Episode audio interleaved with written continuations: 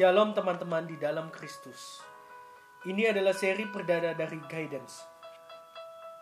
Hari ini kita akan belajar sesuatu yang akan membantu kehidupan sehari-hari kita sebagai anak Tuhan. Mari kita lihat Matius 19 ayat 16 sampai 22 dengan judul perikop Orang Muda yang Kaya. Mungkin teman-teman sering membaca ayat tersebut. Ketika itu ada seseorang yang datang kepada Yesus dan bertanya kepadanya, "Apakah yang harus kuperbuat untuk memperoleh kehidupan yang kekal?" Dan dia bertanya, "Perintah apa yang harus aku lakukan?" Dan Yesus menjawabnya, "Jangan membunuh, jangan berzina, jangan mencuri, jangan mengucapkan saksi dusta." Hormatilah ayahmu dan ibumu, dan kasihilah sesamamu manusia seperti dirimu sendiri. Dan kata orang muda ini kepada Yesus, perintah itu udah kuturuti sejak masa mudaku. Dengan bangganya, anak muda ini berkata, semuanya sudah kuikuti. Anak muda ini hanya berhenti sampai sebuah kata menjadi orang baik. Tetapi dia merasakan ada sesuatu yang kurang di dalam dirinya. Dan dia mulai berkata kepada Yesus, apalagi yang masih kurang? Kata Yesus kepadanya, jikalau engkau hendak sempurna, ternyata menjadi baik aja nggak cukup. Ada sebuah level kalau kita mau menjadi sempurna, kita menjual semuanya. Yang dimaksud apa menjual semuanya? Tuhan nggak menginginkan harta orang ini. Yang dia mau adalah kita masuk dalam sebuah yang namanya hubungan. Karena Tuhan berkata, ikutlah aku ketika setelah anak orang ini menjual hartanya, ikutlah aku.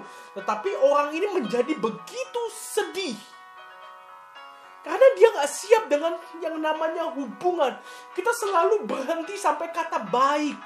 Kalau dulunya kita seorang pembohong, kita udah nggak bohong, kita menjadi seorang yang baik.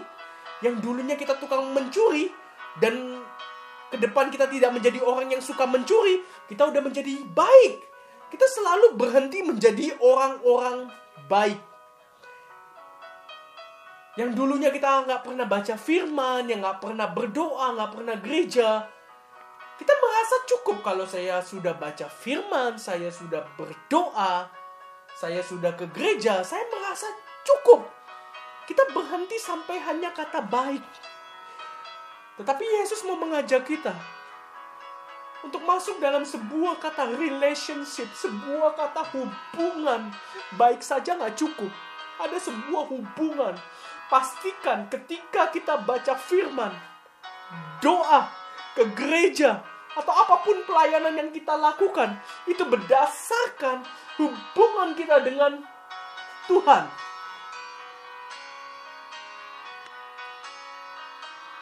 Semuanya biar itu didasari sebuah kata hubungan, relationship. Bukan karena kewajiban. Kita harus tinggalkan kekristenan yang hanya kewajiban. Tapi kita mulai masuk dalam sebuah kata hubungan.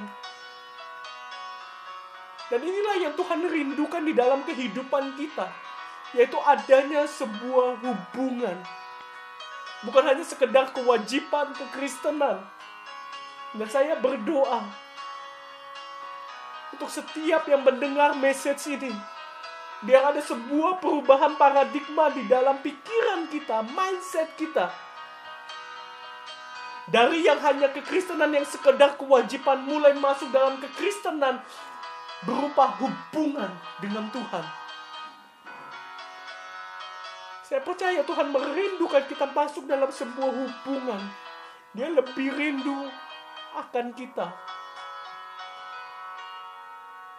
Amin.